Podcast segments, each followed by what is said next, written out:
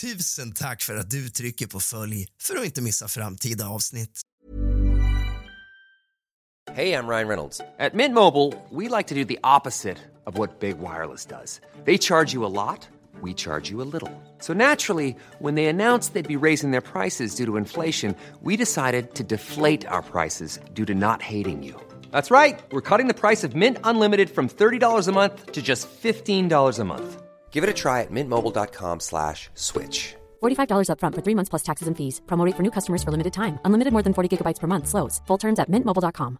A lot can happen in three years, like a chatbot may be your new best friend. But what won't change? Needing health insurance. United Healthcare Tri Term Medical Plans, underwritten by Golden Rule Insurance Company, offer flexible, budget friendly coverage that lasts nearly three years in some states. Learn more at uh1.com. There's never been a faster or easier way to start your weight loss journey than with PlushCare. PlushCare accepts most insurance plans and gives you online access to board-certified physicians who can prescribe FDA-approved weight loss medications like Wigovi and Zepbound for those who qualify. Take charge of your health and speak with a board-certified physician about a weight loss plan that's right for you. Get started today at plushcare.com slash weight loss. That's plushcare.com slash weight loss. plushcare.com slash weight loss. Tusen tack för att du trycker på följ för att inte missa framtida avsnitt.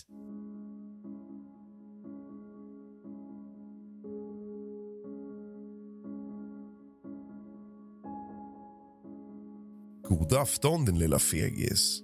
Och kallt välkommen tillbaka ska just du vara till kusligt, rysligt och mysigt. Jag ska redan här och nu passa på att be om ursäkt för att jag kommer låta lite knepig i den här podden. Jag håller nämligen på att bli sjuk och har fullt med smet i hela näsan och är väldigt täppt. Men ingenting hindrar mig från att leverera kusliga historier till er.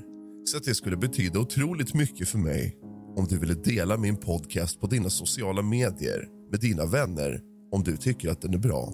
Idag ska vi ta upp tråden där vi släppte den sist och tala om svenska mördare och svenska mord. Då, som nu, hämta något gott att dricka, sätt dig ner släck alla lampor och tänd alla ljus och hämta lite sällskap till fegis. För nu börjar dagens avsnitt av kusligt, rysligt och mysigt.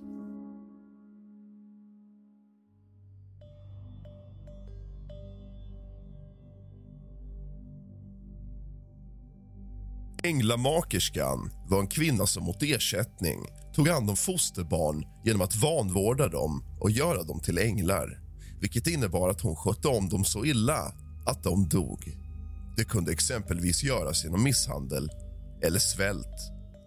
Hur utbrett änglamakeriet var är svårbedömt. Änglamakerskorna var möjligen mer beryktade än vanliga.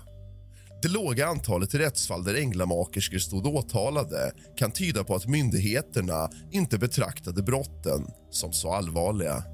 Läkaren Richard Warwinski, som vid slutet av 1800-talet inspekterade 160 fosterfamiljer påvisade sex säkra fall av änglamakeri.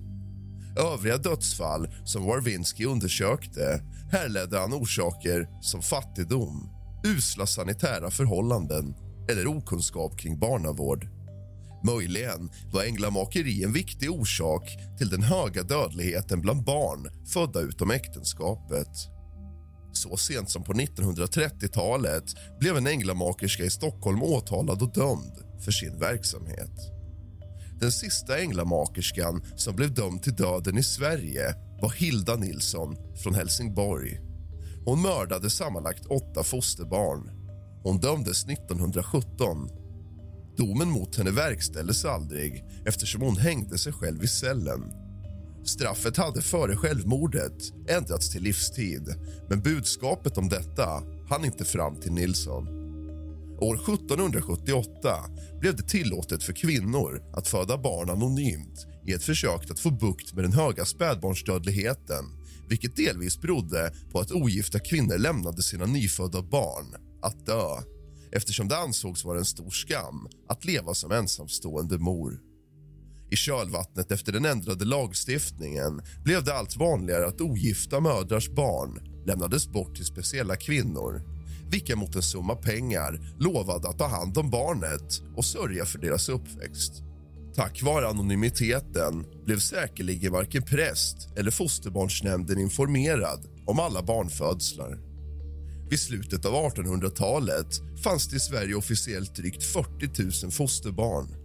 Det motsvarar drygt åtta fosterbarn per tusen invånare.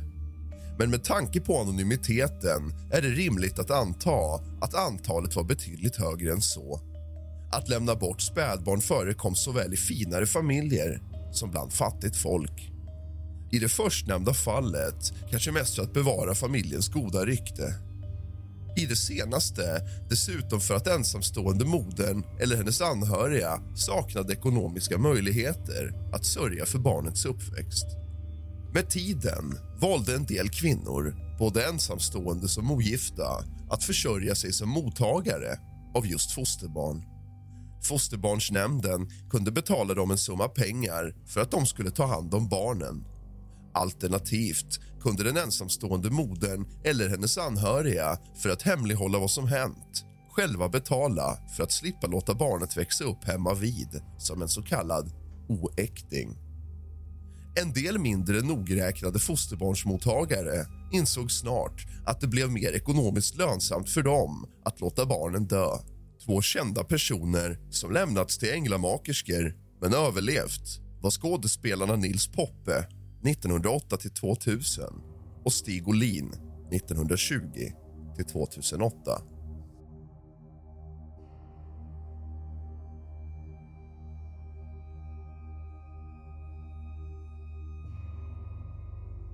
Frans Otto Eriksson, även känd som Svarta hästen född 15 april 1876 i Badelunda död 7 juni 1953 i Västerås var en svensk bedragare och rånare.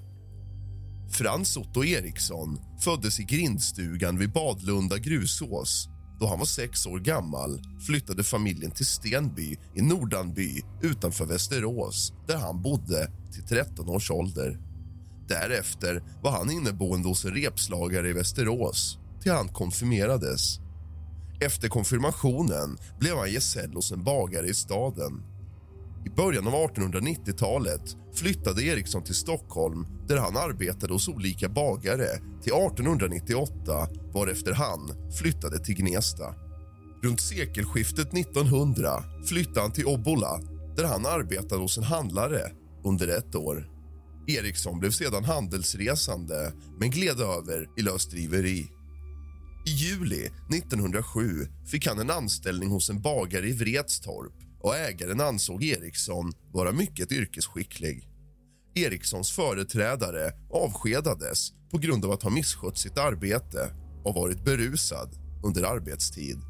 I september 1900 lånade Eriksson en kostym av en god vän men då han inte ville lämna tillbaka den blev Eriksson polisanmäld.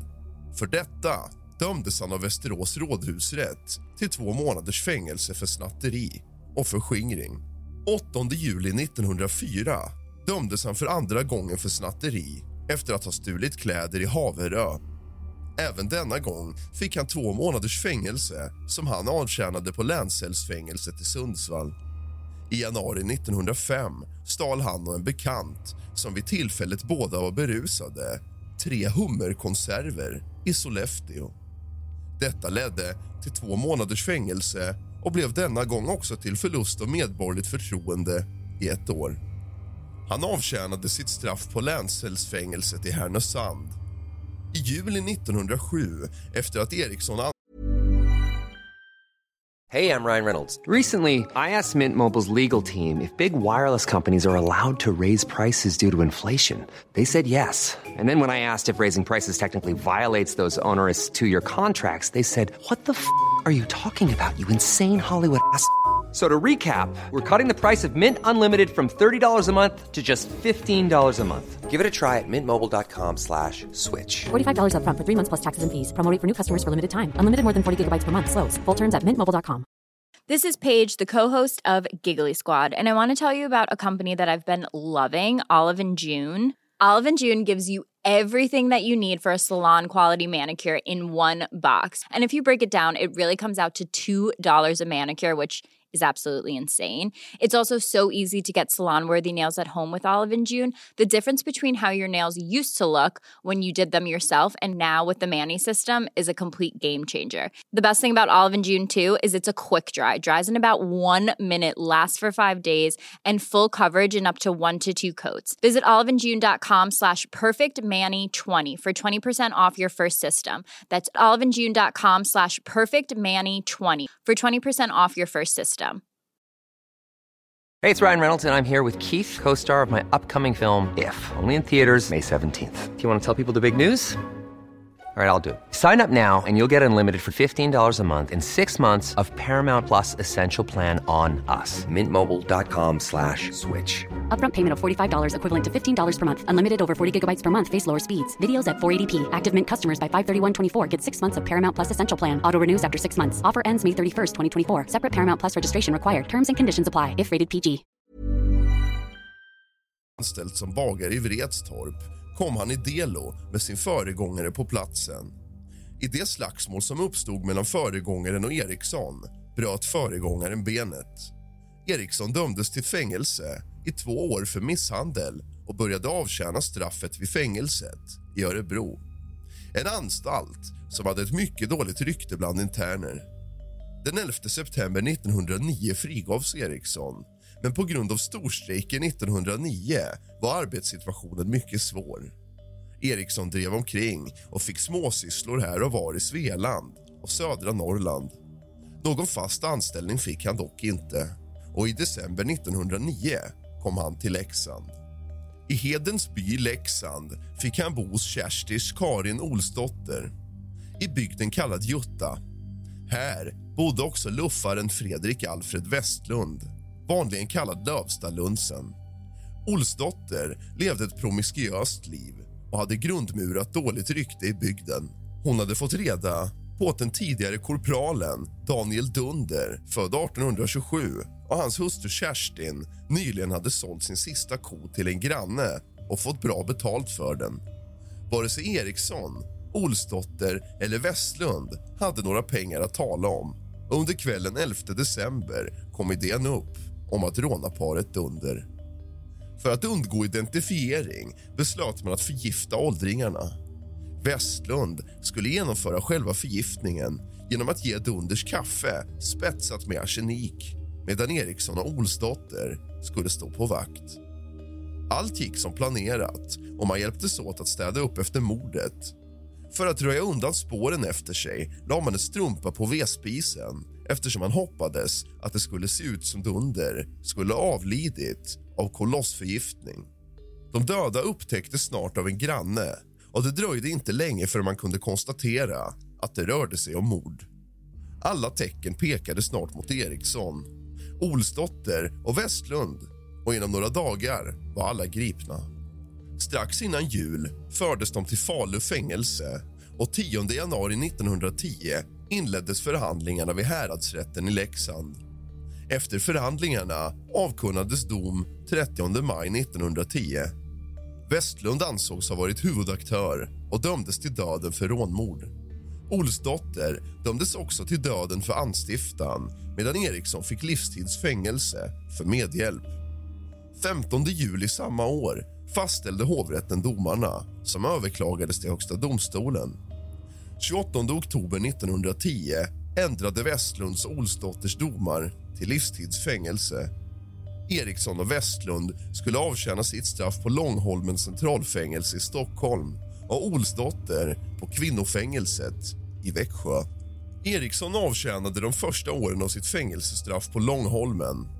I januari 1916 flyttades han till centralfängelset i Malmö. 1918 flyttades han till anstalten Karlskrona innan han åter 1920 sattes på Långholmen.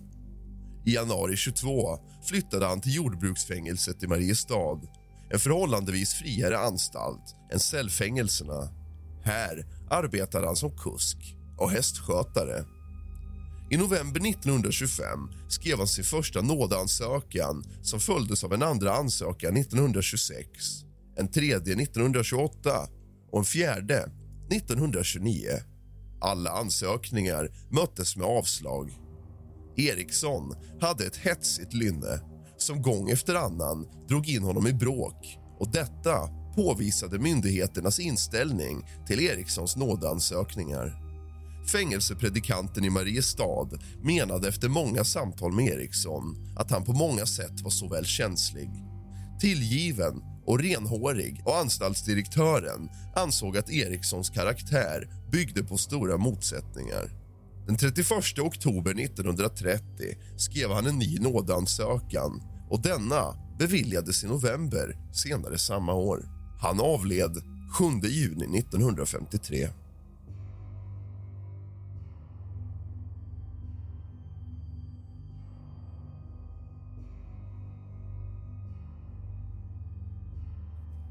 Per Paulsson, även kallad Kitte-Per född 16 september 1828 i Östra Tockarp i Örkelljunga död 4 februari 1914 dömd till döden för mordet på Hanna Paulsdotter 1868 men benådades och frigavs 1894. Första gången Per Paulsson blev dömd var 1846.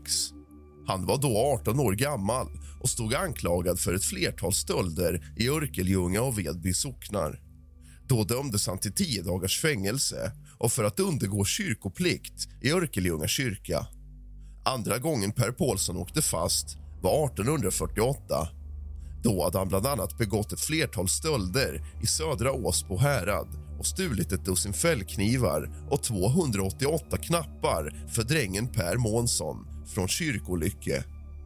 I maj 1849 dömdes Per Paulsson till 24 dagars fängelse. Per Paulsson stod under rannsakning, fast då under falskt namn. Paul Kristiansson, född i Örkelljunga. Han dömdes 1852 för första resans stöld till nio dagars fängelse och för att undgå kyrkoplikt i Halmstad kyrka. Tredje gången Per Paulsson åkte fast var 1853. Häradsrättens dom föll den 21 maj 1853 och han dömdes för stöld till att straffas med spö och uppenbar kyrkoplikt och för rånet till döden genom halshuggning. Hans dödsdom omvandlades av hovrätten den 11 augusti 1853 till 28 dagars fängelse på vatten och bröd, uppenbar kyrkoplikt och livstidsfängelse. Nästa gång Per Paulsson stod inför rätten dömdes han till döden för rånet och mordet på Hanna Pålsdotter den 24 december 1868. Pålsdotter avled på juldagen av sina skottskador. Per Pålsson blev den 16 april 1869 dömd för mordet och fick avtjäna livstidsstraffarbete på bland annat Landskrona fängelse. Planning for your next trip? Elevate your travel style with Quince. Quince has all the jet setting essentials you'll want for your next getaway, like European linen, premium luggage options, buttery soft Italian leather bags, and so much more. And is all priced at 50 to 80% less than similar brands. Plus, Quince only works with factories that use safe and ethical manufacturing practices.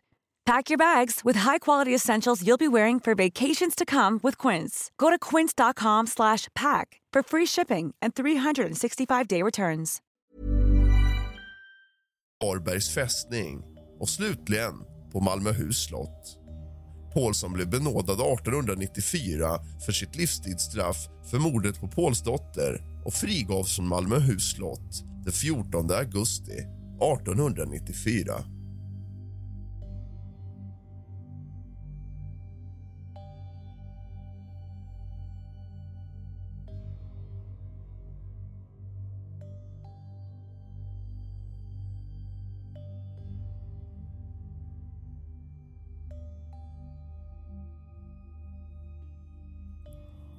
Anders Lindbäck, född 22 december 1803 i Bretved i Bråtlanda död 20 november eller 25 november 1865 i Karlstad var en svensk präst och seriemördare. Han avslöjades efter att anhöriga till ett av hans offer, Anders Lysén i februari 1865 begärt gravhoppning och obduktion av Lyséns kvarlevor. Lindbäck föddes som son till lantbrukaren Sven Anders och hans hustru Lisa Olsdotter. Fadern kallades för Skinkesven då han stulit en skinka vid ett tillfälle. Han kom att bli en fattig backstugesittare från att ha varit välbärgad hemmansägare. Under sin uppväxt fick Lindbäck ofta gliringar om faderns tilltag. Lindbäck växte upp under mycket fattiga förhållanden och fick leva på matgåvor från sockenbor till hans morbror, kyrkoherde Johan Nordahl i Nössemarks församling år 1820 hjälpte honom med medel till studier. Lindbäck läste först i Vänersborg och från 1824 vid Skara läroverk. Han skrev in sig vid Uppsala universitet den 2 februari 1829 och prästvigdes där 19 december 1831. Han fick omedelbart tjänst som sockenadjunkt i Skåleruds församling och samtidigt skolmästare vid järnbrukets egna skola på Upperuds bruk där han stannade till 1861 då han sökte och fick tjänst som kyrkoherde i Silbodals församling. Under tiden i Skållerud inledde han en hård kamp mot alkoholmissbruket. En kamp som han även fortsatte i Silbodal. I Skållerud inackorderades Lindbäck hos lantbrukaren och inspektören Johan Ågren vars ogifta brorsdotter Johanna Ågren snabbt fattade tycke för Lindbäck. Han gifte sig emellertid med Fredrika Charlotta Bergman 1834 men Johanna Ågren erbjöd efter sin farbrors död Lindbäck att köpa dennes gård synnerligen billigt mot att hon fick bli inackorderad på gården under hela sitt liv. Gården var rik och inkomsterna från denne gav Lindbäck möjlighet att bland annat kosta på sina söner bra utbildning och de blev båda officerare. 1861 valdes Lindbäck till kyrkoherde i Silbodal. Då Lindbäck tillträdde sin kyrkoherdesbefattning hade socknen att bära fattigunderstöd för 40 personer. En mycket tung börda för en fattig skogsbygd. Lindbäck ville minska dessa kostnader och genomdrev ett antal bestämmelser och förordningar i syfte att minska utgifterna. Hans strävan ledde till att han 1864 begick åtminstone tre dokumenterade mord genom att blanda arsenik i nattvardsvinet. Misstanke fanns att Lindbäck hade giftmördat ytterligare personer. Han begick även mordförsök med gift på flera personer som emellertid överlevde. Under den första rättegången hävdade han att han begått morden av barmhärtighet. Dock finns åtminstone ett fall med misstanke om ekonomiska motiv. Lindbäck dömdes till döden och målet togs vidare till hovrätten som gav häradsrätten bakläxa för en undermålig undersökning och rättsprocess. Häradsrätten behandlade fallet igen, men straffet ändrades inte. Lindbäck begick emellertid självmord genom hängning innan halshuggning skulle ske i fängelset i Karlstad. Du har lyssnat på kusligt, rysligt och mysigt av och med mig, Rask. Sov gott!